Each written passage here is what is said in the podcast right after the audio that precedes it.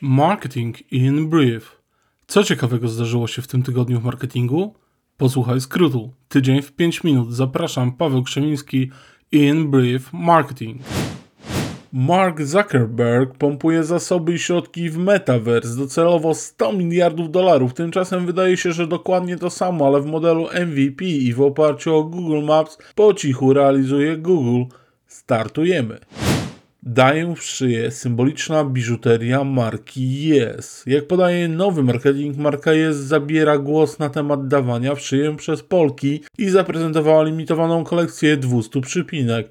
Ma to być synonim buntu przeciwko arogancji władzy. W kwietniu marka sprzedawała biżuterię z napisem Slawa Ukrainii.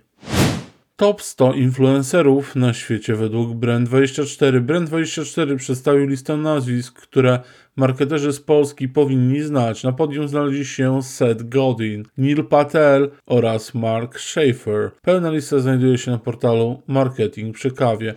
Marka Louis Vuitton zagościła na profilach Messiego i Ronaldo. Opublikowane zdjęcie przedstawia rozgrywkę legend piłki nożnej. Grają oni w szachy na szachownicy, która jest klasycznym kufrem Louis Vuitton Demier. Fotografia została wykonana przez Ani Leibowitz, informuje marketing przy kawie. Shopee odpala kolejną melodykę. Tym razem reklama jest bardzo dopracowana, całość realizuje się w rytm kankana. Pojawia się gra z nazwą marki, charakterystyczny dźwięk odpalający skojarzenie z poprzednimi kampaniami. In brief. Jak podaje Green Letter za The Drum, brytyjscy reklamodawcy w pierwszej kolejności będą oszczędzać na kanale, jakim jest telewizja. Elon Musk zaorał Twittera. Specjaliści masowo odchodzą, pozostawiając firmę na krawędzi organizacyjnego upadku, podsumowuje Spider's Web. Czy aplikacja Hive skonsumuje czas, który uwolnił Twitter? Jak podaje Green Letter za TechCrunch, skoncentrowana na generacji Z apka Hive właśnie zdobyła 1 milion użytkowników i znalazła się na liście top 20 amerykańskiego App Store.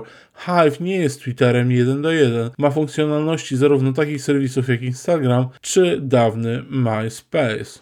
Cztery nowości na Instagramie. Newsletter w minutę podaje nowości, które pojawiły się u części użytkowników instagramowej aplikacji. Pierwsza to szybka TikTokizacja Instagrama. Instagram umożliwił dodawanie muzyki do statycznych postów graficznych. Druga to lepsze dopasowanie rolek. Teraz możesz wybrać maksymalnie trzy tematy rolki, które do niej pasują. Określenie tematów ma pomóc algorytmowi dopasowywać treści. Planowanie rolek w aplikacji Instagram testuje też możliwość planowania publikacji rolki z wyprzedzeniem o aż 75 dni. Płatne subskrypcje. Twórcy z Wielkiej Brytanii, Stanów Zjednoczonych i Kanady mają możliwość zarabiania na subskrypcjach. Warunek 10 tysięcy obserwujących i 18 lat w dowodzie.